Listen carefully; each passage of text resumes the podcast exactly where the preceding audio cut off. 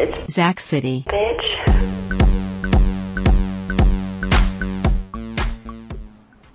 OMG, hi.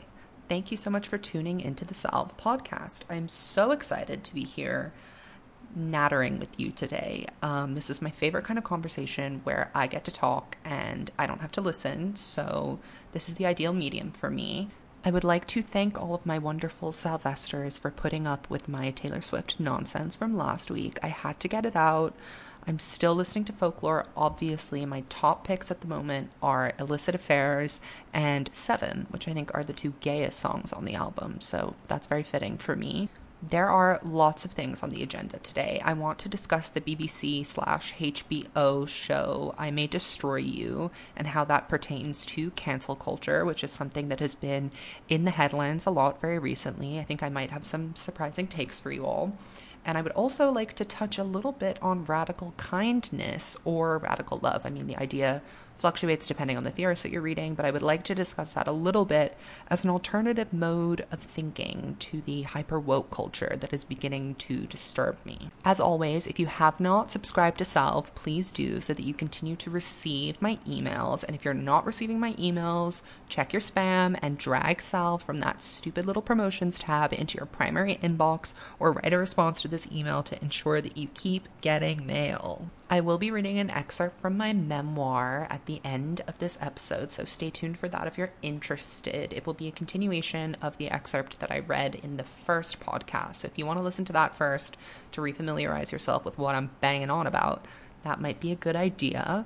Um, I wanted to do a little check in and let you all know how I've been doing, what I've been up to. As we all know, due to the uh, current pandemic that is gripping the world in a very severe chokehold, I am staying in Singapore for a lot longer than I anticipated I would be. And one of the ways that I am dealing with that impending trauma is by rearranging my space. So I've lived in this room for many, many years, and it has a lot of things that are no longer relevant to my life in it, um, including an extensive collection of Taylor Swift memorabilia that I am finding very hard to part with, but I know needs to go in order for me to transition from being a Swiftie into being a human. So that needs to go. But I have been repurposing old furniture because I'm kind of trying to stay away from buying stuff. You know, I'm on my anti capitalism bullshit. So I'm really trying to make do with what I have and repurpose things. So I bought this chalk paint, which is really cool. And I've been painting everything that is blue in my room, which is a lot of things because I was obsessed with that color, uh, either to like a vintage white or a pink. So I'm going for like a mid century modern pink, white, hints of green, maybe a few maroons in there somewhere situation. I will definitely post on my Instagram an update when it's all finished, but I am having a lot of fun getting it together. And here is where I ask for your help. I am looking to get some prints for my room. Ideally, from a small artist or a small business owner, and I would like to have your recommendations on what looks good. So, I'm thinking pastels, I'm thinking pinks, I could do some muted yellows. If you have any ideas, please head over to my Instagram at ZachCityBish and drop me with some recommendations. I have also discovered the joy of having fake plants. Um, I don't trust myself to keep a real plant alive, and also my mom has this weird thing about having live plants in the house in Singapore. She thinks it's dirty, it'll attract bugs, blah, blah, blah, blah, blah. So fun to live with your parents after living alone for many years. Um, but yeah, so I've invested in some fake plants that look kind of real and they're doing the trick for me. I think my mind has subconsciously decided that they are living. I accidentally watered one of them the other day, so that's something that's been happening. I also finally finished my watercolor book for sure for my grandmother, which I mentioned in my piece Grief Observed, and she received it via DHL yesterday. She's very pleased with it, and in response, she sent me a book on Bob Ross oil paintings which I think is not helpful for me given that I am using watercolor. So, if anybody would like a very big catalog of Bob Ross oil painting tutorials, please let me know. I will ship it to you at your cost at my convenience. But on the real, in the Dear Salve column that I did a couple of months ago, I had a question about how to keep things fresh when you're feeling stagnated. And for me, currently, that answer has been to shift things around, make some space. I've been saging my room like a little witch. It's been very enjoyable for me, and it has definitely helped to distract me from the kind of caged animal feeling that I think we're all starting to realize as the coronavirus extends. A show that I would like to recommend to you this week as a salve for your sorrow is I May Destroy You, which is written, produced, directed, and starred in by Michaela Coel. I May Destroy You follows Arabella, who is a Twitter famous writer who has just received a book deal, who's kind of struggling with writer's block to finish her second book. She's got a lot of pressure from her publishers, and in the first episode, we see that she experiences a date rape. And the way that that assault plays out and manifests in her subconscious is really artfully and beautifully written and depicted throughout the entire show. It's a multifaceted and deeply layered program, and it really illuminates the strength of Black familial sisterhood and what it means to take care of your friends when they're in distressing situations. I think it touches on chosen family, that concept, a lot, but most impressively, I think it deals with how sexual assault kind of burrows in your subconscious and messes with your sanity over time. Arabella is an intricate and complex protagonist. She is often unreliable in being able to predict what her reactions to situations are going to be, and Michaela has this beautiful uh, facial expression that she delivers as Arabella that is both unnerving, deeply uncomfortable, and completely unmissable. So Arabella has her drink spiked at a club and is brutally raped. And as she's trying to wade through the circumstance and recall what exactly happened to her, trying to piece together who did it, who was complicit of her friends that were there and what exactly happened because her memory is hazy, obviously. She enters into a relationship with a ghostwriter who is employed to help her finish her book. That relationship and dynamic was really fascinating to me because they do enter into a consensual sexual relationship. Although Arabella is deeply scarred by what has just happened to her, she seemingly enters this situation with ease and pleasure, and he has sex with her without a condom. Even though he tells her that he's going to put it on, he takes it off in the middle of intercourse, and Arabella doesn't know. And she learns about it the night that it happens and doesn't seem too disturbed by it. I'm watering this down a lot because it's extremely complex and very difficult to describe, so I highly recommend that you check out the show to get the full context. But Arabella joins this sexual assault survivor group that has very strong rhetoric about canceling abusers and wanting abusers to face consequences particularly physical consequences like pain or suffering. Arabella is informed by the members of the support group that what happened to her with the ghostwriter was actually considered legally rape in the UK. So she's going to a reading organized by their publisher, and the ghostwriter and her are both due to give a speech. And when it comes time to give her speech and read an excerpt of her book, she gets up and publicly calls him a rapist and reveals what he did to her her friend films it and puts it on the internet, and thus he is publicly canceled. What's very fascinating about this series is that he kind of comes back as a character towards the end of the series to apologize and help her finish writing her book. And Arabella seems to take him in with hesitation at first, but clearly does not feel unsafe with him as she invites him back to her house to help him finish the book. And she goes through this whole process of allowing him to help her organize and restructure her writing. Before Arabella gives her speech, she gets caught up in becoming an online activist. She's glued to her phone, she's disconnected from her friends. Her friends are constantly commenting on the fact that she seems not to be present. She's very Rose McGowan esque in her social media, um, staunchly advocating for survivors and doxing rapists and abusers on her Twitter page. The ghostwriter did not face many real life consequences outside of being publicly shamed. He was embarrassed and his career was kind of over in that sense, but he was allowed by the publishing house to publish his book under a pseudonym and obviously still gains critical and commercial success, albeit not to his actual name what I thought was so interesting here is how Michaela Coel wrote this character and how this character processes the fact that the public cancellation didn't really have the desired outcome that she anticipated. At the end of the series, uh, when she figures out exactly who it was that date raped her in the first place, there are three different scenarios that are depicted. So, three different ways that things could have ended up. One involves killing her rapist, the other involves hearing about his sexual abuse and feeling sorry for him, and another involves her doing nothing at all. And it's not quite clear which one was the true scenario or what really happened. The whole point is supposed to be that it illuminates the ambiguity of retribution and justice and vigilanteism and cancel culture ultimately, because despite the fact that Arabella got her fuck you moment and everybody piled on and hated this person, ultimately the consequences didn't impede his life to the extent to which she would have liked, which kind of begs the question of what do we expect to come of these scenarios? What do we expect to happen once we cancel someone? Because they can't cease to exist. The barometers on what seems to be acceptable or unacceptable behavior or something deserving of cancellation seems to be shifting in a very murky way. And I think that's due to the kind of kangaroo court and mob mentality that we are experiencing on social media. It seems to come from a very specific group of people who have a vested interest in watching other people suffer. And I'm not saying that these actions are not justified in certain circumstances. I mean, we look at someone like Harvey Weinstein, and I personally believe that he got every little bit that he deserved. But I think there's a difference between a cancellation and natural consequences. Natural consequences are what happens to someone who does something wrong. It's that karmic retribution that comes back or a legal justification that says that what this person did was wrong. Canceling is something else to me. It's like asking a person to drop off the face of the earth or to stop being themselves entirely for the benefit of a greater good that is unclear because we're not sure exactly what we want to happen post cancellation.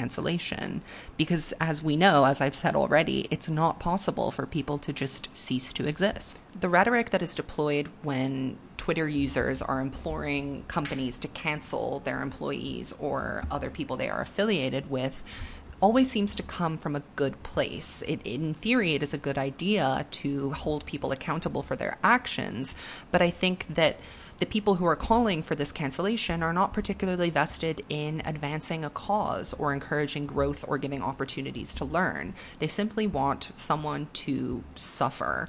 And whether or not that's deserved, I mean, you can go back and forth on a case by case basis, but I think that this is not the productive way to have conversation. It's almost as if the element of discourse has been totally erased in the cancel culture rhetoric. It's an absolute, I'm right, you are wrong, this has to happen, or else I will insert whatever things have been done to try and cancel someone. J.K. Rowling recently, along with a bunch of other authors, penned a letter about cancel culture and made some very valid points about how it's stifling free speech and limiting discourse. And I have to agree.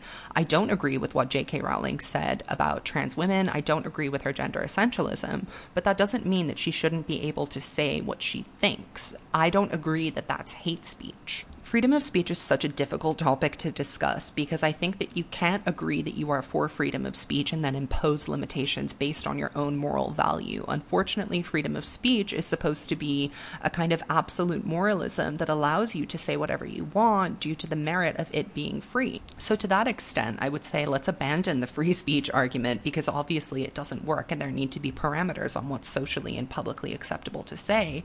But we also have to be aware that there are going to be differences and fluctuations fluctuations in that. And I really think that the definition of hate speech or threat or violent language needs to be clearer. But how can it be if we can't come to a moral consensus on what's right or what's wrong? It's a circular argument that kind of ends back up in the same space that we started, which is that free speech either does or doesn't exist. This is where I want to discuss empathy and the act of radical kindness or love. In a profile for Variety, Michaela Coel kind of expands on this thought as she discusses how she deals with racists in her day to day life, or how she calls for change on actions that might have been termed racist or microaggressive. She's learned to alter her language so as not to inflame before she is able to make her point in a clear and concise way that actually brings about change instead of inciting semantic arguments.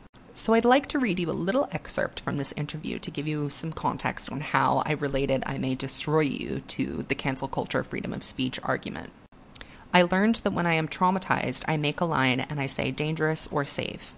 Sometimes when you stay in that mode too long, the line becomes good or bad, nice or evil, angel or devil, not me or me, friends or enemies. But the line is not real. I'm not saying remove the line, but if we understand that it isn't real, it may enable us to look at things that we are calling over there differently. And when you acknowledge it and look at it, that enemy, that evil, that bad thing, the more you learn how to master it and temper it. She goes on to question how do you begin to vanquish this cancer called white supremacy that infects people and eats their souls? How do you engage with half humans, particularly the ones in government and the police and production companies, ask them questions, and then gently, sometimes angrily, insist on your own humanity? How do you punch a cloud? The macro and the structural overwhelm me. I tend to zero in on individual relationships.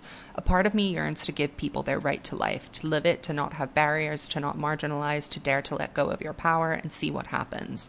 The act of empathy is really about my own well being.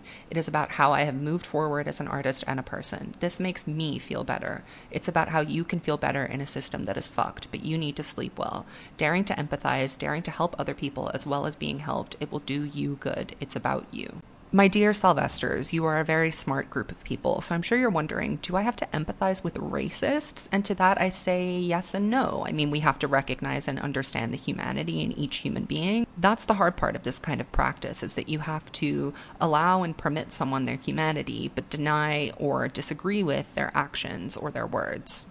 This is a tough one to enact in your real life, but I think that I'm going to try and practice it a little bit and try and see the humanity in the people that I don't agree with or that I believe are providing obstacles towards something that I believe in. I think reshifting our energy and our focus away from trying to cancel people towards uplifting and building communities with the people who we believe deserve a space in the spotlight or deserve airtime or whatever it is that you're fighting for is probably a more productive way to go about the true meaning behind cancel culture, which is justice and retribution, I suppose. And after that long sermon, I will be inserting a 20 second clip of a single dropped by my very good friend Sherry, who is part of a musical duo in Singapore called SLAYN. They have just put out a banger called Treat Me Like Somebody, which you can find on all streaming services. And once that is over, we will return to some Salves for Your Sorrows and my memoir excerpt.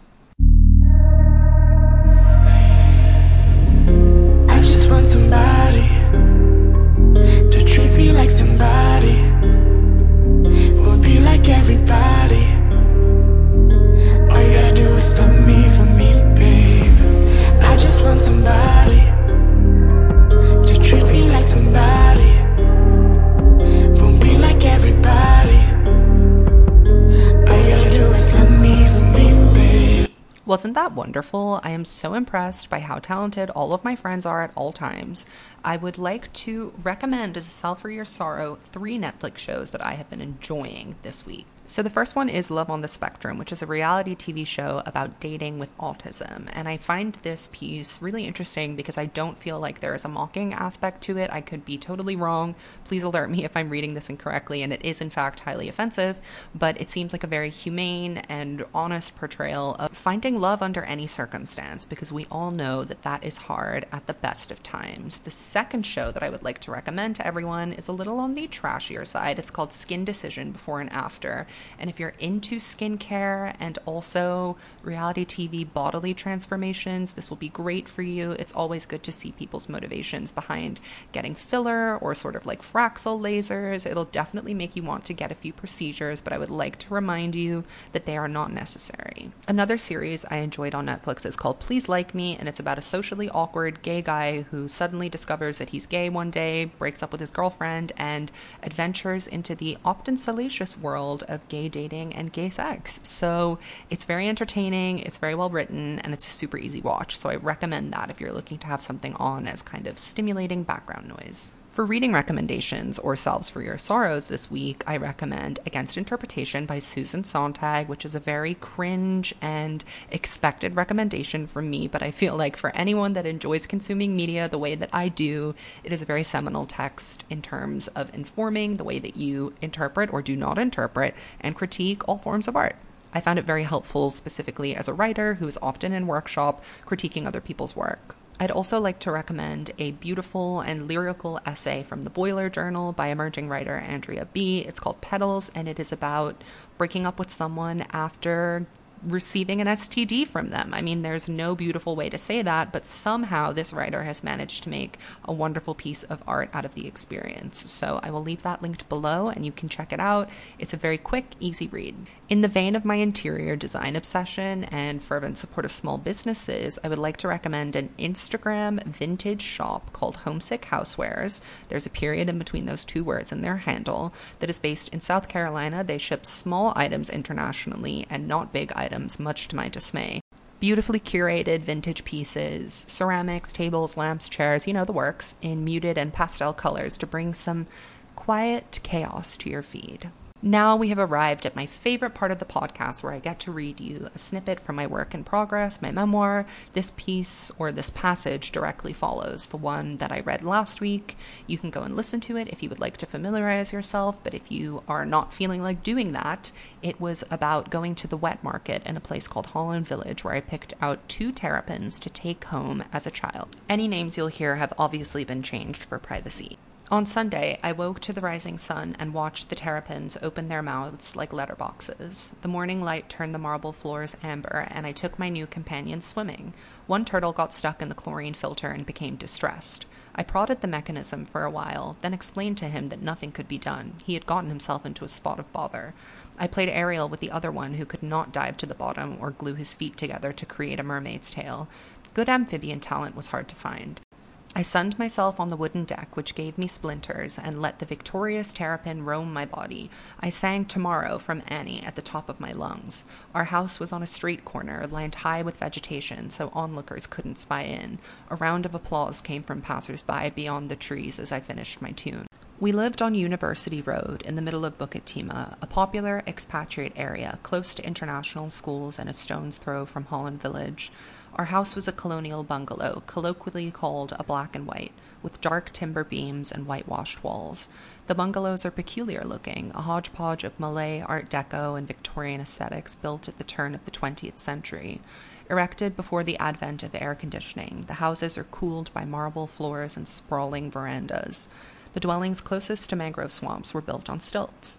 Black and white houses are grandiose or run down and rather ordinary. It is coveted social currency to live in any kind of black and white, though the extravagant units in private estates with servant quarters and tennis courts carried the poisonous waft of a bygone superiority. One of my school friends, Luella, lived in one of these palatial black and whites at the top of a winding hill behind Holland Village. We had cucumber sandwiches and elderflower cordial on the squash court until a monitor lizard commandeered the space. There was a zip line adjacent to the walkway between the servant quarters and the main house. Luella called it a flying fox. Her mother rescued litters of street kittens and nursed them after school. We flew on the fox with cats in our pockets. I took one home and named him Garbo. My parents were unamused by the minuscule bottles of kitten formula. Our black and white sat on the lowest rung of desire. It was old and poorly maintained, and the frame of the house was much smaller than Luella's. No servants' quarters, just the one structure. It had a character and grit that the palatial bungalows did not. The land was medium sized, with a canopy of vegetation bearing all kinds of fruit. There was a long paved driveway from University Road into the house, littered with eggshell colored frangipani blossoms that fell from the oldest tree. Deemed heritage buildings, the government owns all colonial bungalows on the island. Maintenance is done at the discretion of appointed property managers. We lived with broken locks, haphazard air conditioning, frequent power cuts, and temperamental plumbing. Our house crumbled with us inside, and we were not allowed to fix it. Renters must not significantly alter any part of the house and are expected to leave the interior exactly as they found it. Electrical outlets, fans, air conditioning, swimming pools, fridges, and shelving units must be stripped for the move out. I dreaded the day we would leave. I finger painted dripping blood in my bedroom because I thought if the walls are wrecked, we can stay. Nothing in Singapore was permanent, not even the doorknobs. At noon, my mother came down from her bedroom with last night's mascara smudged on her temples. You'll catch salmonella if you carry on like that. Put him back in the tank. She brought a towel and sent me inside for ginger beer and ketchup on toast. I heard the terrapin food rustling, and my mother summoned me. Where's the other one? I told her that he had made an unwise decision to swim into the chlorine filter. So you just left it there? She opened the hatch to the chlorine filter, and the spare to the heir floated belly up. His gaping mouth was still and shut. I counted the spots on the shell's undercarriage and wondered what his insides looked like. She sighed. Dig a hole under the rambutan tree and bury it. As I dug, I wondered why our rambutans were rotten. I pried open a sharp prize every other week and balked at the rancid stench, the crawling ants, the sickly decay. Death was evergreen in the tropics. I saw monitor lizards in rigor mortis from the bus to school. The angsana trees had lame branches sewn off daily. I expected these departures, respected them as mortal markings of time in the absence of seasonality. There are two climates to note in Singapore wet and dry. The heat at the beginning of the year brings mating season to the monitor lizards, sending the males into a frenzy, increasing roadkill victims. Dry. The angsana trees were heavy with rain logged boughs in the latter part of the year, so the branches sagged and collapsed on the motorways if they were not pruned. Wet. Still, I yearned for traditional marks of time. With Gilmore Girls on the television, I marveled at the shifting hues of autumn foliage in Stars Hollow, the rusted red, orange, and yellow. I imagined the crunch of a crisp leaf underfoot on the sidewalk. The leaves in Singapore practically turned to mulch before they hit the ground.